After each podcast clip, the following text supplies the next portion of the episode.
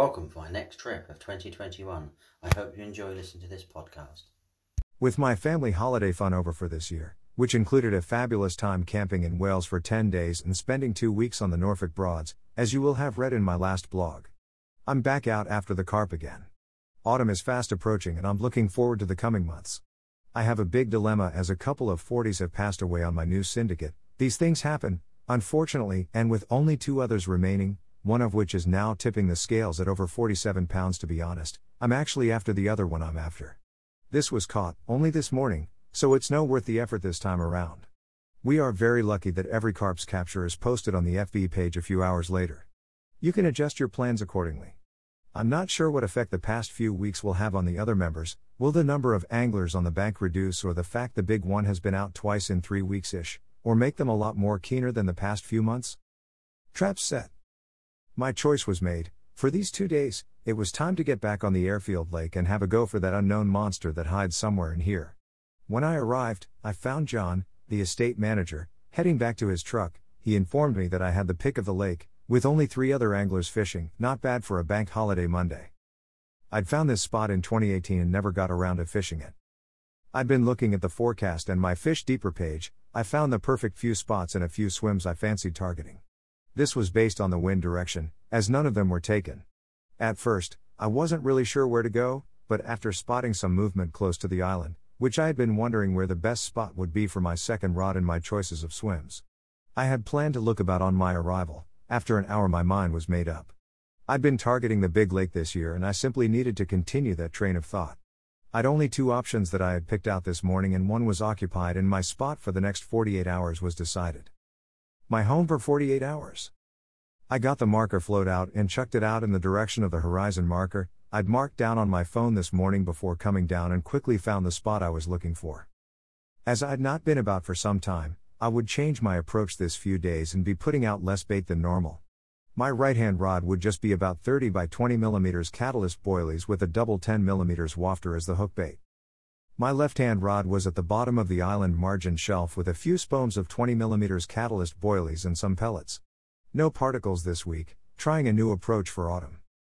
The weather conditions look spot on unless you check the pressure and it's sky high 1027 plus. I'm hoping the carp don't think it's not good feeding weather along with the northeast wind. Not heard or seen much since this morning, but hey, it's lovely to be back on the hunt for those silty pigs and you just never know your luck.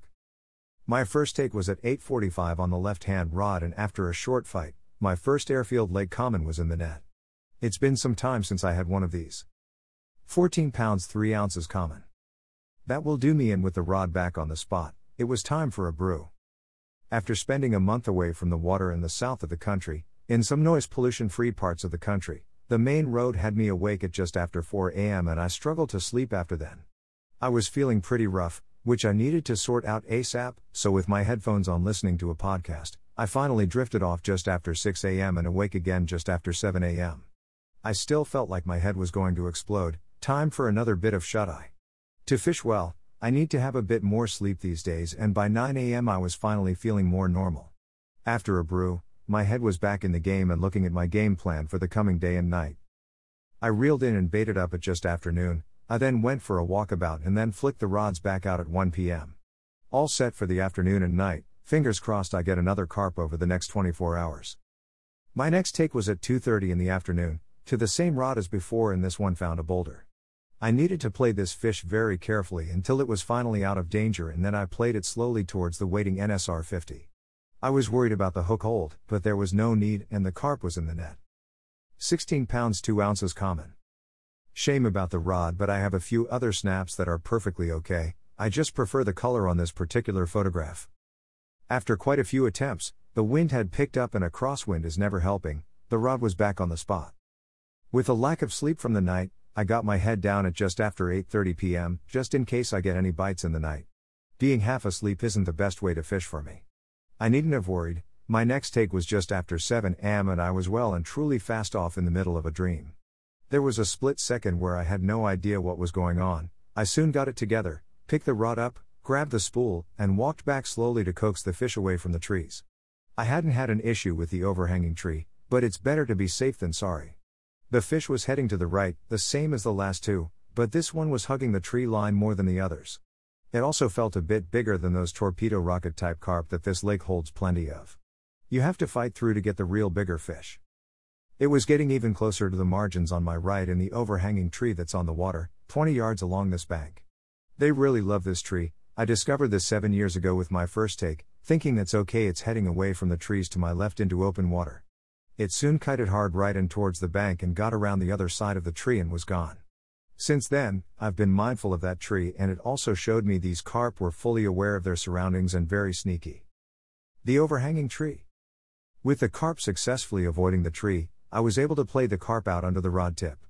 It actually did look that big, but was giving me the right run around. I had to take stock and slow things down to avoid a hook pull in my attempt to get it in the net, as it was clearly not having it. But after another few minutes, it was finally in the NSR 50. 19 pounds 2 ounces common. That's better, and a good end to my trip. I've about two hours left of my session, and you just never know with this place. They have a very varied feeding pattern which had changed an awful lot over the years. It keeps you thinking and on your toes, a take could happen at any time. The morning produced no more fish. I reeled on at 11 a.m. and headed home. Until next time. Richard. I hope you enjoyed listening to this podcast. Don't forget to like, subscribe.